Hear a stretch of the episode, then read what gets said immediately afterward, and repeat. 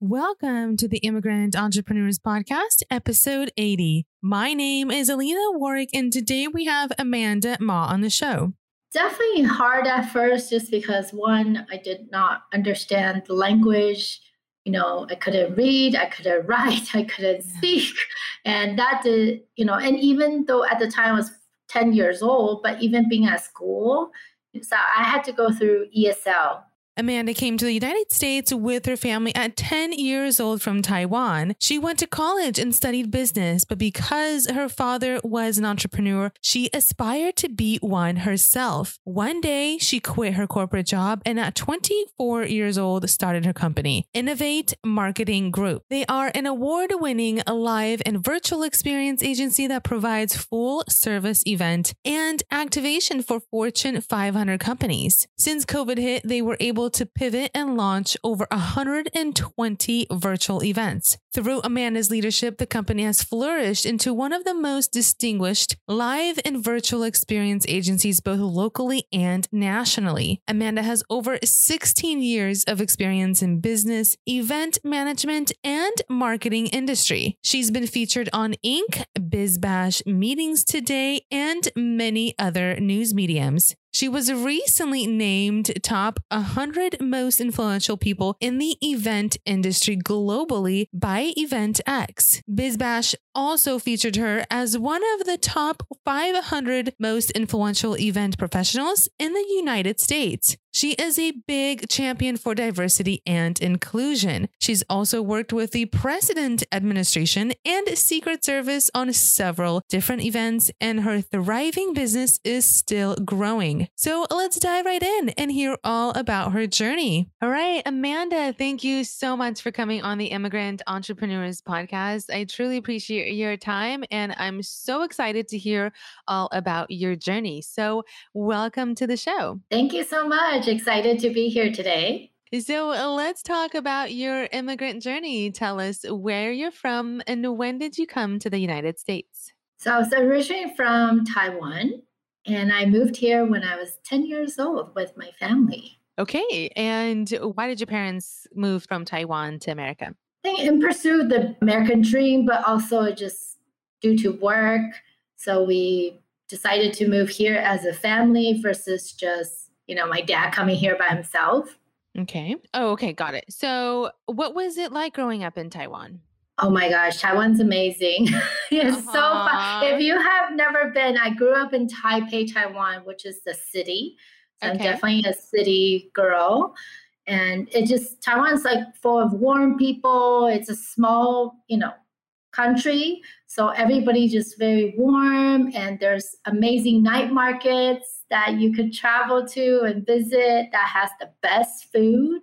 Taiwan was a wonderful place to grow up in as a kid. So I was very sad to leave when, you know, my parents told me we're moving to America because of our family business.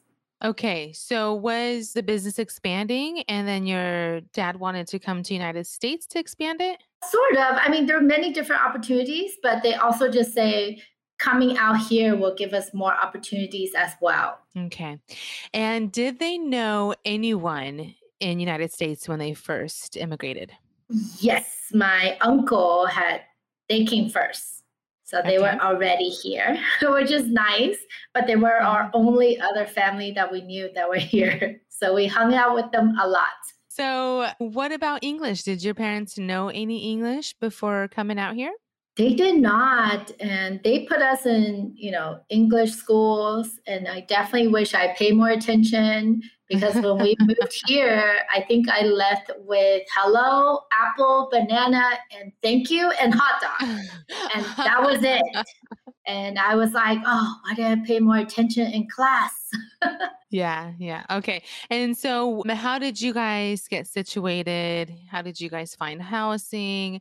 What kind of jobs did your parents take in the beginning? So, my dad actually came here first, and he, okay. you know, bought a house, get, got situated.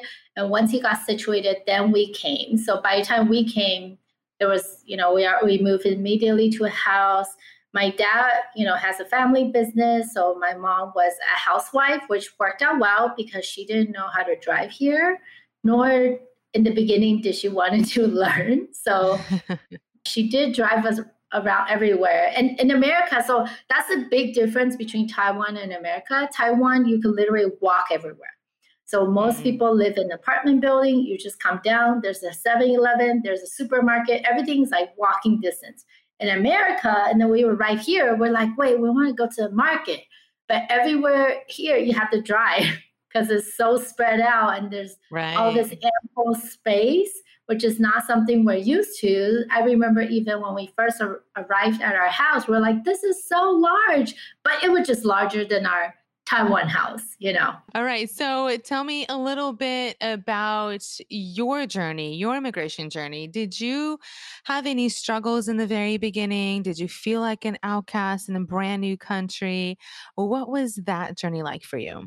definitely hard at first just because one i did not understand the language you know i couldn't read i couldn't write i couldn't speak and that did you know and even though at the time i was 10 years old but even being at school so i had to go through esl which is you know you go you learn english but there are a lot of classes i just sit there and trying to understand what they're saying my parents also got me a tutor so that also helped but it was definitely hard. And I remember that there were, you know, another Chinese person in the class. So I actually got so excited because I thought this person can translate for me. Turns out he is American born Chinese, what we call ABC, and he did not know any Chinese. Wow. And it's funny because I make fun of him. You know, we're both adults and married, and I still make fun of him because I was like, you were no help back then. so Marshall, if you're listening, I'm talking about you. it was hard, it's different, right? And there weren't a lot of mm-hmm. Chinese food. We had to drive further to get Chinese food. And even on the markets, you know, like what my parents cook with or what my mom cook with is different. And you can't normally you can't find those in the American market. So I remember we used to have to drive like 30 to 40 minutes to go to a Chinese market to get the ingredients she wants. Mm-hmm. So that was definitely, and then just being in a new country, right? Like making new friends. And I think one of the things I did a lot was just smile. And I made lots of friends that way. What they're telling me, I, my first really good friend, she was Polish. Her name was Dorothy. Yeah, I had a great time even just moving here, but it was definitely a transition you know, like yeah. having to learn the new language and just being in a totally unfamiliar area. And the only family we know at the time was just our our relative. Mm-hmm. Yeah. So g- growing up and making new friends, I'm sure that was challenging too. And like you're mentioning, there weren't a lot of, you know, Asian people around you to assimilate. And how did you deal with that? How did you start making friends and, and get yourself accustomed to the American culture? I think that, I mean, there's so many fascinating things about America, right? Disneyland and, I mean, finding that commonality and yeah. speaking with my classmates and just I think swimming summer was just you know can I go over to your house to swim? Do you want to come over to my house swim? You know, and just learning English. Luckily, I was ten, so you know the process didn't take as long. If you ask my mom, she's still learning English, and it's probably been thirty years, and her level is still just. She's probably a little bit better than when we came. but no, my mom is the same way. Yes. It's, it's so funny. She always say, Oh, can you go translate? I'm like, Mom, like you've been here for so long. She's like, I know, yes. but they get my hand gestures or like, you know, I'm just like, oh my God, you're so silly. Yes. All right, Amanda. So before you tell our listeners about your company, uh, tell us a little bit about the path you took. And I want to know if you tried to go into any other fields before starting your business, Innovate Marketing Group.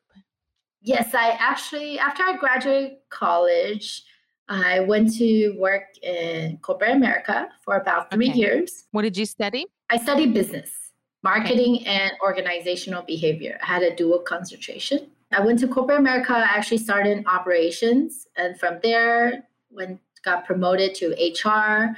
From there, and then went into kind of the nonprofit slash event space, and okay. it was fantastic. But I think as you know, deep down my heart, because my dad's an entrepreneur, I really aspire to him. So I was like, okay, one day I would love to start. And then it just so happened that it was in the event industry. Mm-hmm.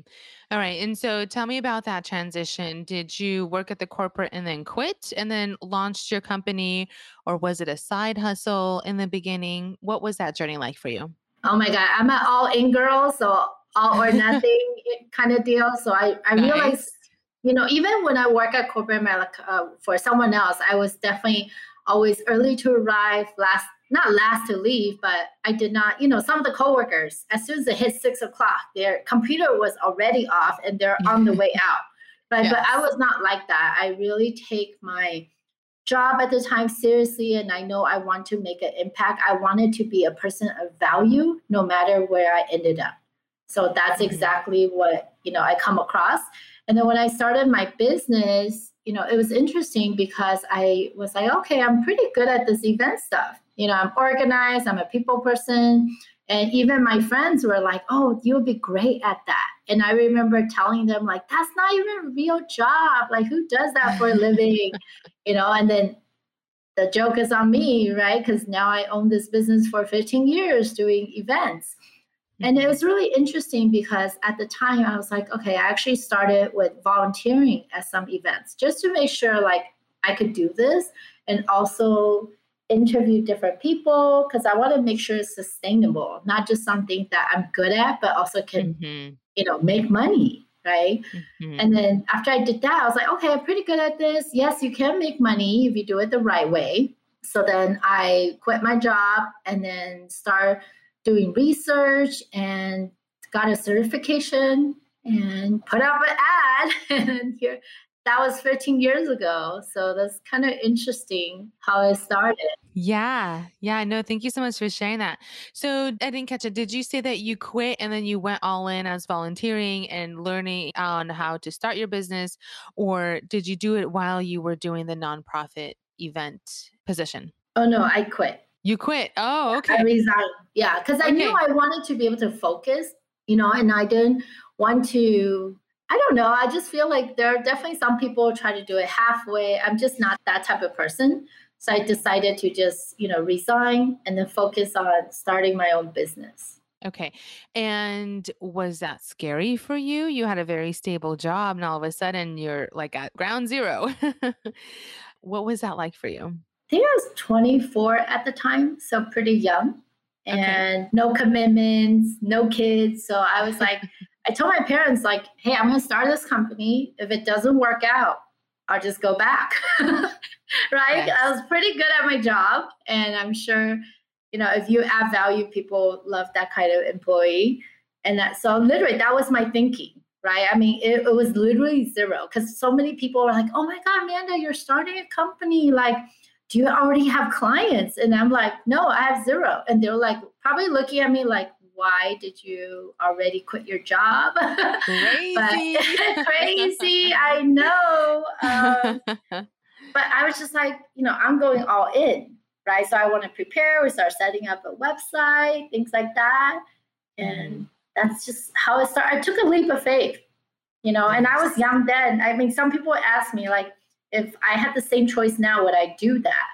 Right. So meaning if I was in corporate America now earning good money, would I just go out and start a business? I probably would hesitate more just because I have a family. You know, I have more responsibility. Back then my only responsibility was myself. Yeah. So yeah. And that's good to grasp a hold of that opportunity because a lot of young people listening, and I'm not going to say go ahead and quit your job. That should be your own intuition. But just the same way you did it, you know, you took a leap of faith, you went full force, you jumped all in. And again, how bad could it be? You can always just go back and get a job, right? Exactly. And my parents told me they're not going to kick me out. So that helped too. So I don't have Aww. to pay rent. Thank you, parents. yes, thank you so much. so that I mean that's a tremendous help because I can't imagine if I have like to pay rent to do that. But I also made a choice to stay at home. You know, I know there are people that would ask me like, "Oh, I want to start my company, but I also want to move out." I'm like, you have to make sacrifices, right? So right. while a lot of my friends went out clubbing, all these things, I spent a lot of time doing research, building up my company. You know, I still had a great time, don't get me wrong, but mm-hmm. you know, mm-hmm. I'm not at the clubs every weekend. Thank you so much for sharing that, Amanda. So, tell us a little bit more about Innovate Marketing Group and what you guys do. We're an experience agency and fo- that focus on specialize in event management, design. So we truly curate the whole experience from beginning to end. We do a lot of corporate events like conferences, hotel openings, and we work with really fantastic brands like TikTok, East West Bank, and Honda. And our, my vision for this company, you know, when I started was we through events and through the experiences we built, we can change people's lives for the better. Mm-hmm. One event at a time. And that's exactly what we're doing daily. So looking back, really proud of what we have accomplished and what we do, you know, because people come to event, we don't want to I don't want them to just come to event. I want to them to experience so that people come usually one, they don't want to leave our event because they're having so much fun. Or two, they walk away like, oh wow, that was a really good event. Yeah. And what makes you guys stand out? You know, our team is super diverse. Uh, I think that is pretty unique because a lot, if you look at our, our team, is very diverse and that has been beneficial. I know due to last year, a lot of companies are trying to be diverse, but we have been diverse, right? So the mm-hmm. fact that coming from different cultures, different ideas, and that's why we're so much more creative because they're just a melting pot of all the different ideas coming together. We're also very agile. So last year, when the pandemic hit, we pivoted our first 1,000 event for our client within three weeks and since then, we actually did over 120 virtual events. And not many agencies can say that because the event industry was actually completely disrupted. And some of them did not survive. And then some of them just took a year off. I actually mm-hmm. know this other agent, she's still on time off because wow. they don't do any virtual events. So she had to let her people go and just hit break. We didn't do that. So we were very agile and mm-hmm. I think at the end of the day, we come from a place where, you know, events, even when I do the hiring, I, you know, I kind of share, always share my vision and mission first. I would say, you know, this is not the typical events company. We don't do cookie cutter events. We're really looking to make an impact through the events we curate, right? Mm-hmm. So that's exactly like the type of people that I have at my agency, and they all think that way. And so tell me, as far as events, what goes into that planning? What kind of services do you guys offer? Is it just from A to Z and food and chairs and tables and the planning, the brochures? What what types of things that go into your guys' packages?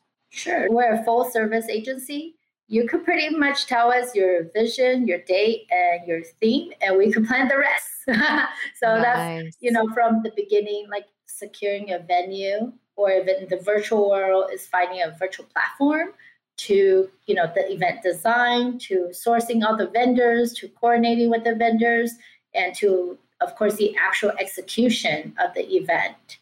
So we're full mm-hmm. service in that capacity. I love it. And then full service in the virtual capacity too, right? Oh, yes. Yeah, which makes, you know, a lot of our clients' lives so much easier, right? And so we say, we do all the work, you take all the credit. Mm-hmm. I love it. Okay, Amanda. So take us through the beginning stages of your business. So, what did you do in the very, very beginning? What type of research did you do to get your business launched, to get your first clients up? And where did you go to get your resources? Our first client was through an ad.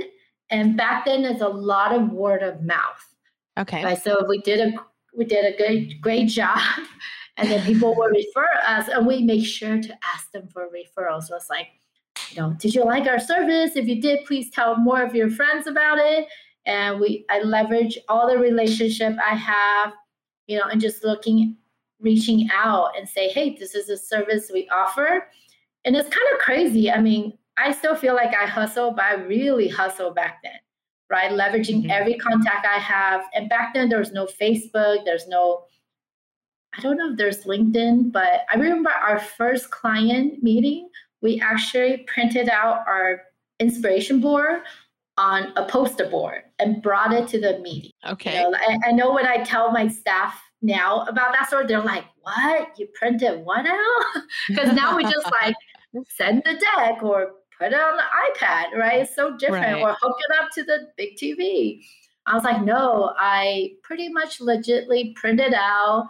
You know, even when we used to do press submission, we had to burn all the pictures onto a CD and then write all the copy onto paper and then print it. It's a whole process, right? So I tell my team, I'm like, you guys have it easy. You just hit submit and upload.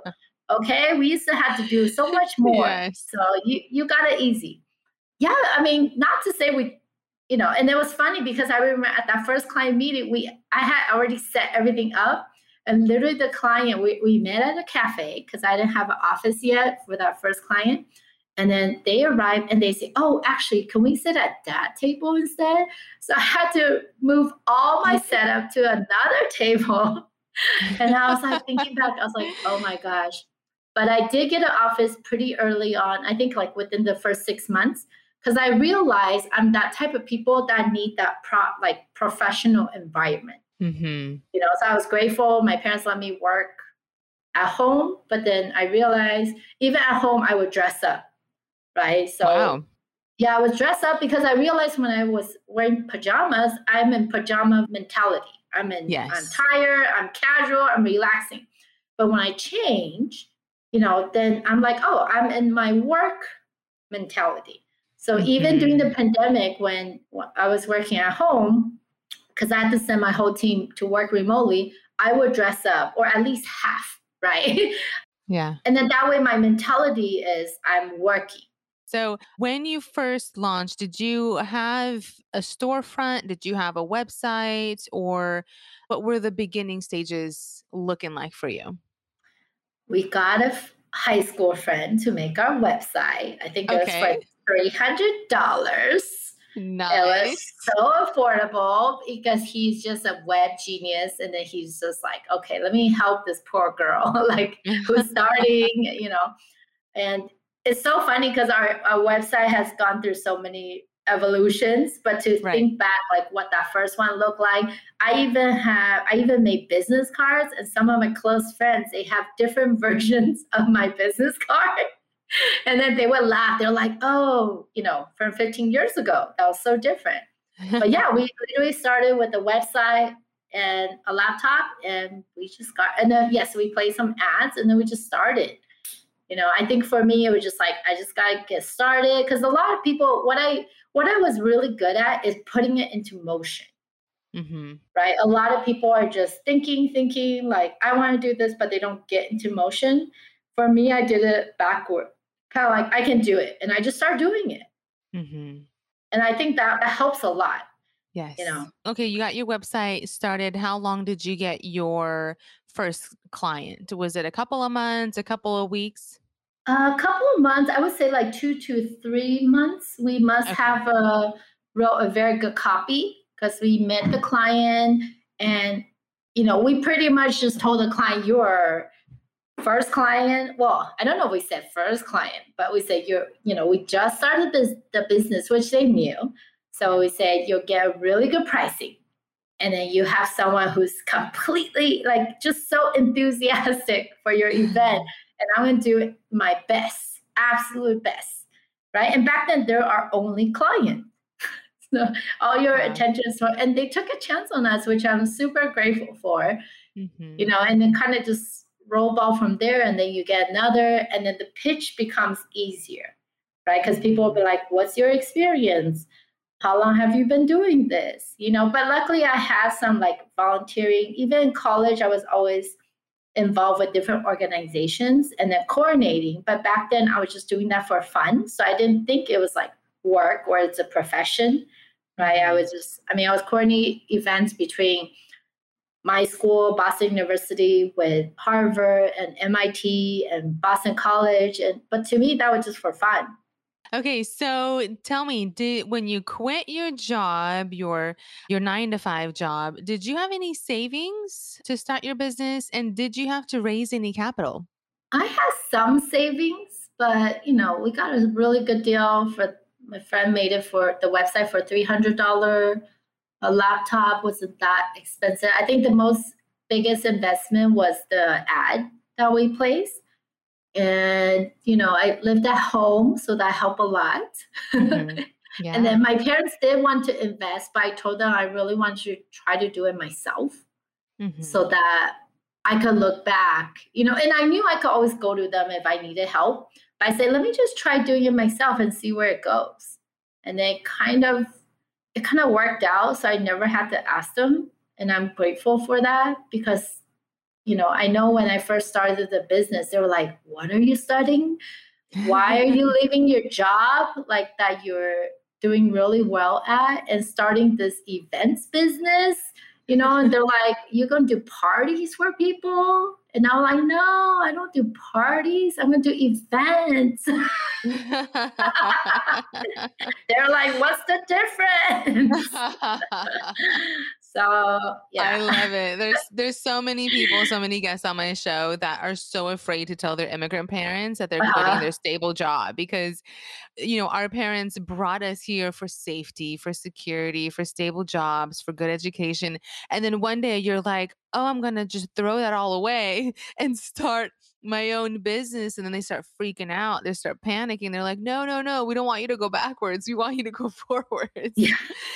So sometimes my guests don't even tell their parents until like years later by the way i started a new business three years ago so amanda tell me did, did you have any mentors that helped you out to start your business so i know you said you started at 24 years old. Did you figure this all out by yourself or did you get some help? Definitely not. I did not figure it all out by myself. I have many mentors, and one of them definitely includes included my dad because just because he's also a businessman himself and along the way i was grateful i mean my first mentor was actually the property manager at the office space i rented and you know, I got to meet him, and this is an office space in South Pasadena.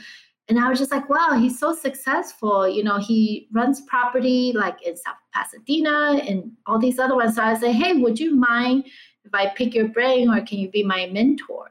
Right. And I love what he shared with me at the time. It was like perfect because I was just starting and I was in South Pasadena. So he said when he started his business, he became like the person in that certain area, right? Mm-hmm. So he said, Amanda, you should be the best event planner or best event agency in Pasadena or South Pasadena. And then from there, you expand out your zone. Mm-hmm. Right. And if you're really good, people will hear about you. And that's exactly, and I took his advice and ran with it. And then mm-hmm. literally we became on the preferred vendor for a lot of venues in Pasadena. So, like the Langham, the Westin, they were all referring us business, right? Because they mm-hmm. knew we were a top notch agency. That was great. And then from there, the you know, we just grow that zone.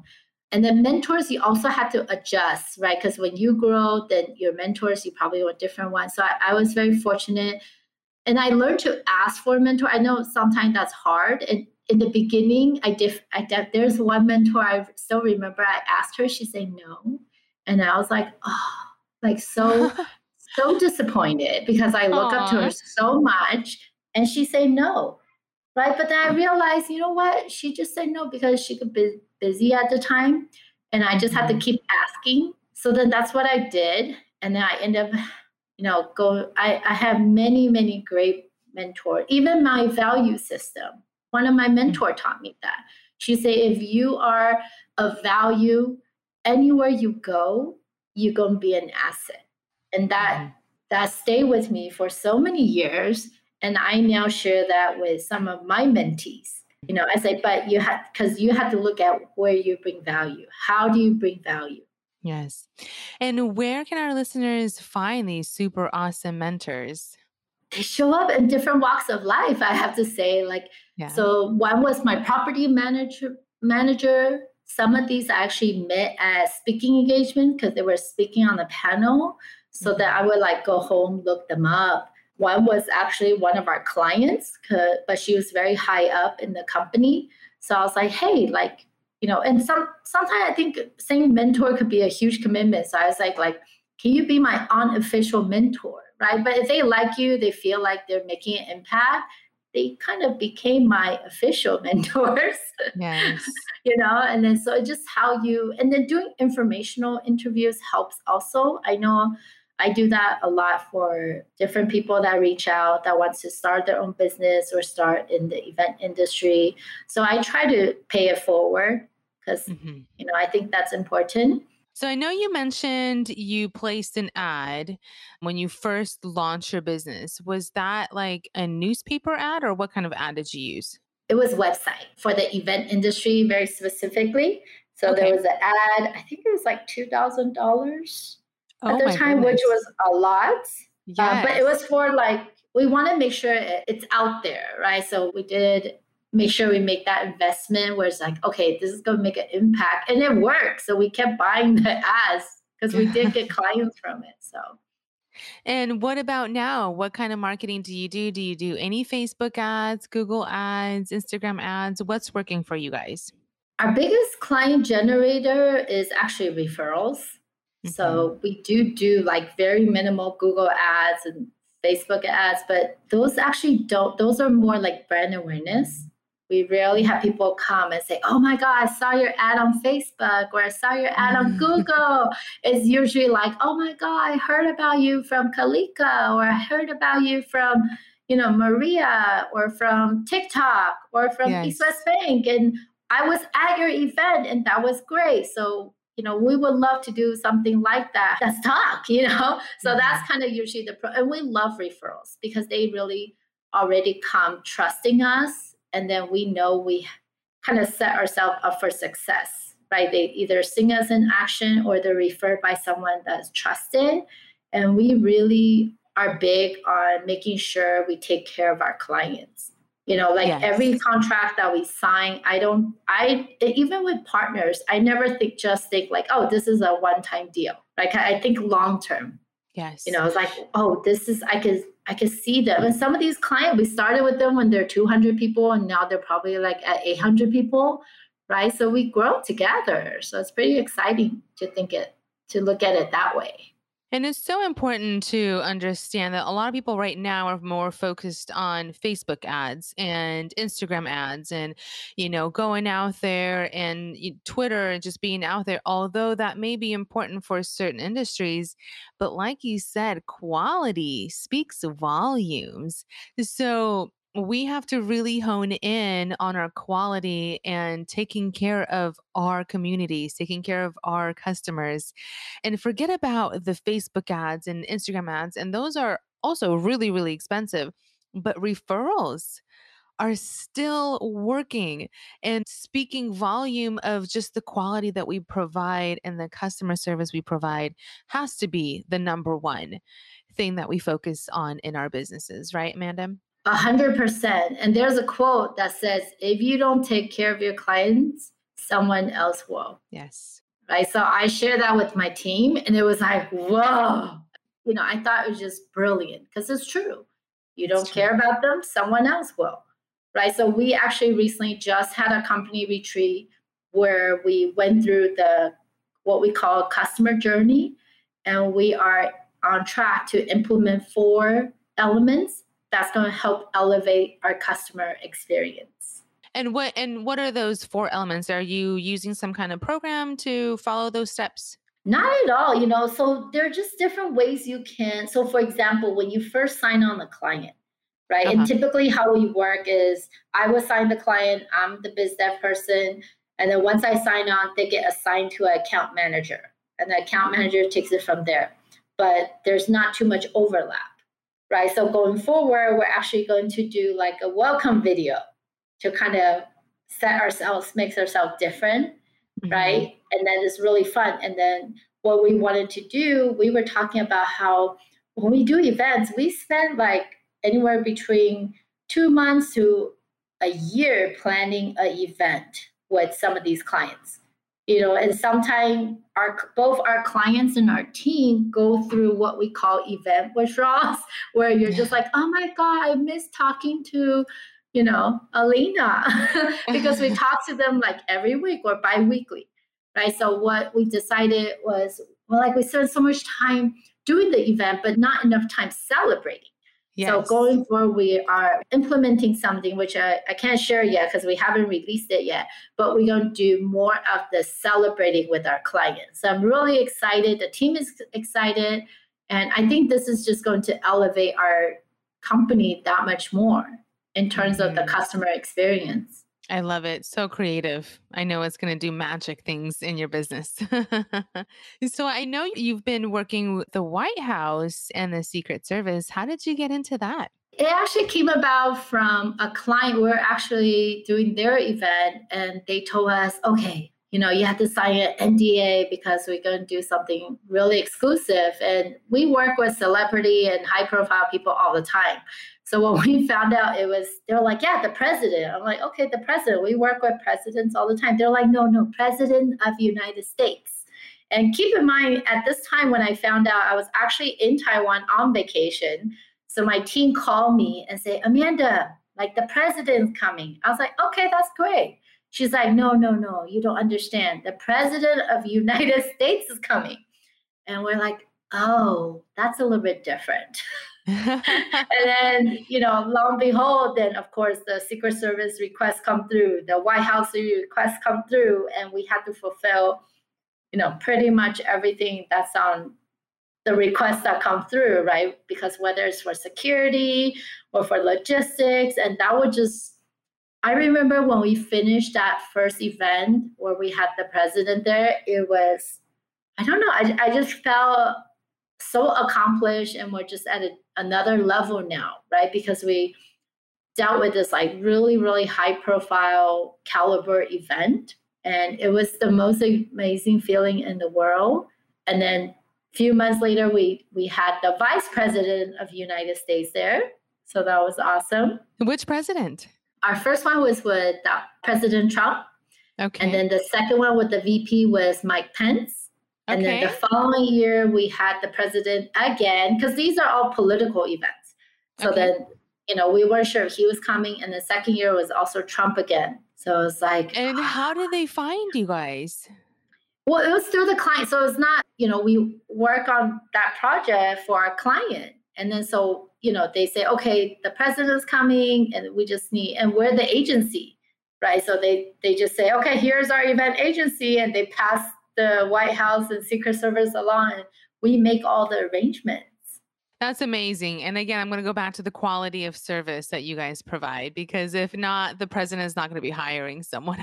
Eh, the president is not going to be hiring you guys if that quality is not there. So, what an accomplishment. Congratulations. It's probably so, so powerful to get that under your belt. And what an amazing experience. It doesn't matter which president, mm-hmm. it was the president. Correct. Yeah. And we actually have a lot of cabinet secretaries I was also at the event. So it was awesome. definitely very exciting. Yeah. So, Amanda, I know you've been featured on many, many different news mediums, BizBash, Meetings Today, just a whole lot of other news mediums. What are some tips that you can provide to our listeners to get these PR relations going or anything else you can provide as far as getting out there into the public? I would say definitely look up, you know, for us, I definitely have my team focused on the event and marketing industry and also business, right? Because okay. that's who we service. So you want to look at those and look at who the editorial team is, get to know them, follow them, stalk them. I mean, follow them on LinkedIn and even look them, you know, mostly with LinkedIn, you can see so much information, right? And look at the articles they are publishing right? So, and then from there, we also write edit articles that we submit for them to consider. And then, you know, just don't give up. Or whenever we do a really amazing event, like we actually just did an in person event, and it's been more than a year since we did an in person event. And our mm-hmm. first in person event happened to be for, you know, a Disney Raya theme event for API champion. So that was like extra meaningful because it's our first in-person event back, and it's about you know the Raya the Last Dragon, which has like such a great movie. If you guys haven't seen it, make sure you go watch it. and then just promoting like the API talent for that specific one, right? So we wrote an article about it and yeah, we just like submit. Or like if we do a really great event, you talk about why. So you write it, we almost write it as if so I the way we do it is you write it so that if the editorial team like it, they could just grab it and use it. Mm-hmm right? And then keep it simple. Like my team used to write these like long, and I do the same thing too. I used to write these long, long emails, thinking the more information I provide them, the better. But guess what? Those I got less traction because nobody has time to read the long emails. So now we do a different approach where we have like this is a takeaway this is like the three highlight reason why our event should be highlighted if you would like to learn more here is the link to the blog post or here's the link to the project mm-hmm. right so if they're interested but right away you tell them why this should be featured mm-hmm. and then keep we make sure mm-hmm. yeah keep it simple and I, we make sure to attach some fabulous fabulous photos oh i love yeah. it one more thing keep it current you don't want to be featuring something, you know, that happened so long ago. So making sure it's current, it's relevant, right? So the fact that our our agency is diverse when the whole AAPI thing happened or all these diversity inclusion, we also wrote a piece about that too. Mm-hmm. You know, and mm-hmm. share with the different networks that we had.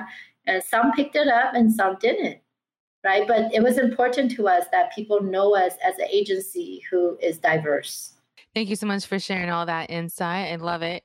so, Amanda, I know you have 10 employees. Tell me about the moment you hired your first employee. How did you know to hire and where did you find them?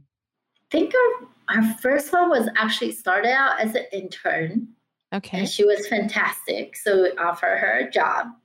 From a, uh, a college nearby or from where? Probably a college nearby because they had to come to the office. Okay. Yeah. And it was great. You definitely need staff. You can't do it alone. And that's what I realized over the years. There's only so much you could do yourself, right? You really need the company to be a team managed company so that it can run on its own without you, right? So now when I take vacation, I don't have to worry like after two weeks, like is my company still there? It's still there because I have a team running it. And how did you know to hire more people? As a, I mean, same thing. So I used to do all the events myself, and I'm like, I, there's only so much I can do myself. And I'm right. thinking, oh, if I have more people, yes, it will cost me, you know, 50,000, 60,000 to hire someone. But if they bring in 100K worth of projects or they do 100K of projects, then I still net, you know, certain dollar, right? Mm-hmm. So just multiply that, mm-hmm. you know, and then with the I think the very first hire, you always need to hire someone that helps you, right? And then a job, a position that helps you grow your company, you know. And recently I just hired a biz dev person too, because I'm like, okay, I've been doing this for a long time. I want more help. Mm-hmm. You know, I know she'll help propel, propel us forward to another level. And how long did it take you when you were doing it all by yourself to say, okay, I'm going to fi- find help and get an intern? Oh, pretty quickly. Quickly? pretty yeah. Quick. Yeah. I think one of the things I am good at is I always knew, like, I work hard, but I also know, like, I want to work smart, right? And I just know yes. two brains is better than one. Did it take some time for me to learn how to interview well and how to hire the right person? Definitely you know, but I knew in the beginning I needed help. And I just like people. I didn't want to be by myself. All right, Amanda. So, how do you reinvest in yourself to keep up to date with your industry? Are you constantly reading news, books, articles? How do you stay fresh and creative on a daily basis? I do all of that. So, I read books. I read the, I subscribe to probably way too many events, newsletters. I also have podcasts. So, I actually do morning walks and then during those my morning walks i love to listen in on different podcasts or audiobooks and i think it's definitely you know for entrepreneur we have to continue to reinvest ourselves Yes. Right. So, and then I do like different leadership program. I also, I'm currently part of EO, which is an entrepreneur organization, you know, that focus on learning and just help growing you as an entrepreneur and meeting other entrepreneurs as well. Because I feel like as an entrepreneur and just as a human being, if you stop learning, you stop growing. Yes. Right. And then 15 years ago versus now is so different. Like since 15 years ago, I started two businesses, three three business ventures. You know, a lot is different, right? Mm-hmm. We didn't mm-hmm. have Instagram back then. We didn't have Facebook back then. And now we have TikTok, we have Clubhouse, right? I feel like there's always something new I have to learn, which is great. And what I learned is not every platform is for you, right? So right. definitely like just don't always just try to jump on the trend, like really take that time to say, okay, is this for me, right? But what I did learn is just like Clubhouse come out. If you look us up, you'll find us because we did go in to claim our name. Whether or not I want to develop mm-hmm. that, that's another story right? But at least then mm-hmm. you have the name, you know. So right, right. And do you have a couple of book recommendations for lis- listeners? Oh yes, so many. Okay, so one of my favorite is the Seven Habits of Highly Effective People. Okay. Is a book that I read not only in college and after college. I it really helped develop me as a person and just is those that Carnegie. Yes, Dale Carnegie. Uh huh. Okay, Got it. Yeah, so that one. I also really like Hyper Sales Growth. That is by Jack Daly. Okay. That one's really good. A lot of these are sales related. the yes. Ultimate Sales Machine. That one's really good. Okay. And Traction. That one's also really good. And then Atomic Habits. Atomic Habits. Awesome. I'll find all of those titles and link them in our show notes for our listeners to grab a hold of. And I'm always intrigued about everyone reading books. So, I mean, I have a whole stack on my desk that I need to go through, but you're so, so right. I mean, keeping up to date and constantly learning is how we stay creative on a daily basis. So, Thank you so much for sharing that. Amanda, I wanted to ask you, what does the American dream mean to you? I think I'm doing it and I'm living it, right? Starting something in this foreign land and being successful and just doing something you're passionate about. Like to me, that's what the American dream is. Mm-hmm. You get to do what you want and hopefully make some money yeah. or make lots of money, right? That's yes. the American dream. Yeah, and America is so wonderful, right? We're blessed, especially in California, we're blessed with the wonderful weather and the ample land.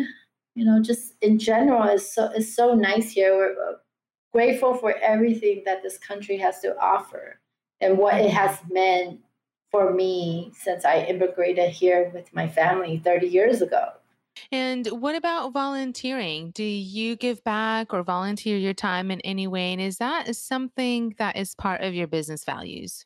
Oh, yes, 100%. So I, I knew when I started my business, and even when I didn't start my business, I was always in, involved with some kind of charity because I, my mom is a big philanthropist, or my okay. parents are, but she volunteers a lot. Like in my memory, like she was a housewife, but she would always volunteer. During the holidays, she would take us to Ronald McDonald House. She would take us to the orphanage to whether it's to you know pass out food there or just share. And you know seeing all those people made me also realize how blessed i was to be in the environment mm-hmm. that my parents provided me. Like i i had a job before but i had a job because i wanted to get a job not because i had to get a job. I think it's very different. Right? But my parents provided that for me. So i'm forever grateful but volunteering is something I'm passionate about. So I actually sat on various boards, Asian Business Association. I started out as a member 10 plus years ago and ended up on the board and served for about six years. And as well as Asian Pacific Community Fund, all these, you know, now I've been elevated to the advisory board position. Aww. And, yeah, my current and most active, I'm on the EO board. So I'm part of the DEI chair and I also sit on strategic advisor for the diversity advisor, as well as California Events Coalition. So, I mean, these are things I'm passionate about and I want to give back. right? For ABA, when I joined, I was a business owner, and I just feel it was hard to start on your own. You know, I wish I found out about ABA much earlier in my business journey, but I found them later. And Amanda, do you think entrepreneurship allowed you to serve on all these boards, to give back, to be involved in these nonprofit organizations? Do you think entrepreneurship allowed you to do that? Yes, but I also think it's a choice because I make time for it. Okay. Right. So when I have to go board meeting, usually instead of going home or go out to dinner, I'm going to these board meetings. Right. And then if I were to work, work for a corporation, like even sometimes these board meetings are during the day. So I find myself working at nighttime just so I could go to the board meeting. Aww. And that's why I say it's a choice, right? But it's a choice that I happily make and I go there, feel like I make an impact because I realize business is business, but that's not all who I am. That's not it. You know, mm-hmm. for me, it's business, it's community, it's family. That is me. Yes. So powerful. Thank you. And so, Amanda, what are some things you would advise the next aspiring immigrant that wants to start their own business? Take that leap of faith and get into action. Like I mentioned a little bit earlier, the main difference is just that I took action versus just dreaming about the opportunity and just take a risk, but make sure it's a strategic risk, know, and you have a strategic plan in place and know that if it doesn't work out, there are other paths, right? So I mm-hmm. know tons of successful people that are not entrepreneurs that do so well in corporate America you know, and then vice versa. There's some that are from corporate America and that just, you know, resigned and then started their own thing and they're also very successful. So I do believe that everybody have their own path. And like my husband, my husband works for corporate America. He loves it. You know, he doesn't like I go to so many networking events, talk about the earlier journey when when I first started my business, other than the app, we went to so many networking events I'll probably say five times a week. Wow. Yeah, a lot because I want people to get to know me very fast. And do you think that helped you to grow your business? Yes, to a certain capacity because I, I became well known, right? And the mm-hmm. another advice I, I would say to do is to like when you get involved in different community or board, like don't just go be a member. You can start as a member, but get more involved, do more. Mm-hmm mm-hmm. right? And then that's when you really get to meet like the awesome people, right? Because they're just like you, they also want to do more and give more. yeah, and it's even on EO, right? So I started as a member and I joined the board, and it's just a different kind of experience. Mm-hmm. So level up, I would say. Yes. Yes, I love it. I love ending the show with level up. Amanda, thank you so, so much for coming on the Immigrant Entrepreneurs podcast. And oh my goodness, your journey is going to inspire so many of our listeners. Thank you for sharing all your experiences. And thank you so much for your time. I can't wait to see all of the successes that is going to come from your business in the future. So thank you. Thank you so much again for having me on this show.